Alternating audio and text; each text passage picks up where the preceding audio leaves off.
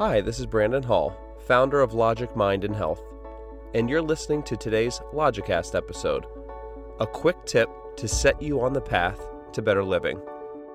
At Logic Mind and Health, we offer a unique set of ideas and practices that provide the most effective techniques for reducing stress and living a better life. Our philosophy mixes best practices of the past and present, east and west, rational thinking, and purposeful action. Our approach is based on sound reasoning. Our methods have been verified by scientific research and our own personal results. Logic is in our name and at our core. We know what works, and we are passionate about sharing it. In today's Logicast episode, I'm going to talk about building resilience.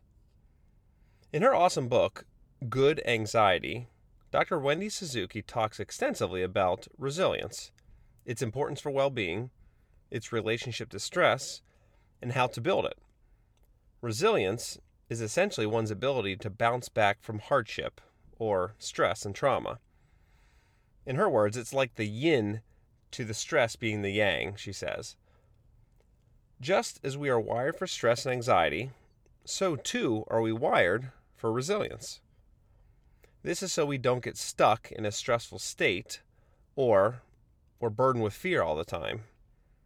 The brain and the body like to maintain a state of equilibrium. So, it works to pull us out of those negative states.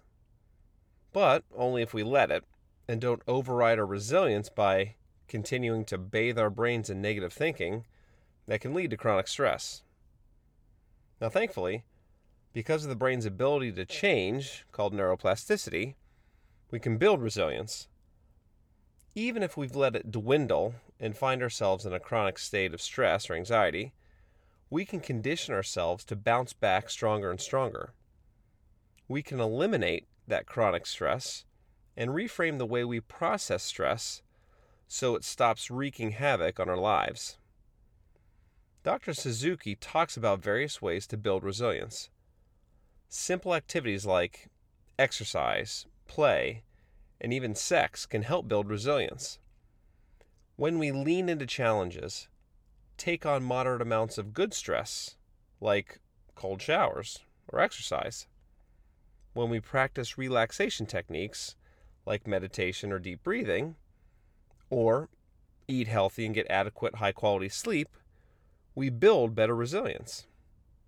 That's because these activities promote the release of neurotransmitters like dopamine that are rewarding and motivating and facilitate activity in brain areas that are critical for resilience, like the hippocampus and the prefrontal cortex.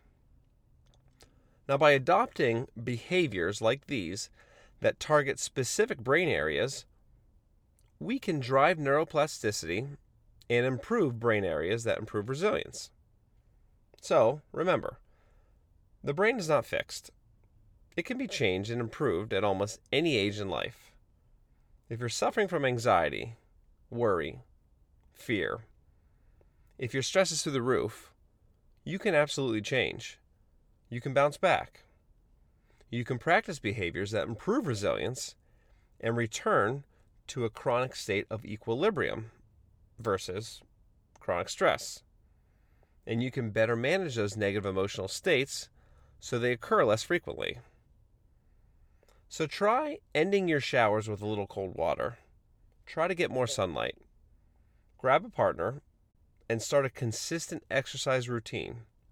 Or if you have one, train harder, especially if you're feeling the weight of the world upon your shoulders.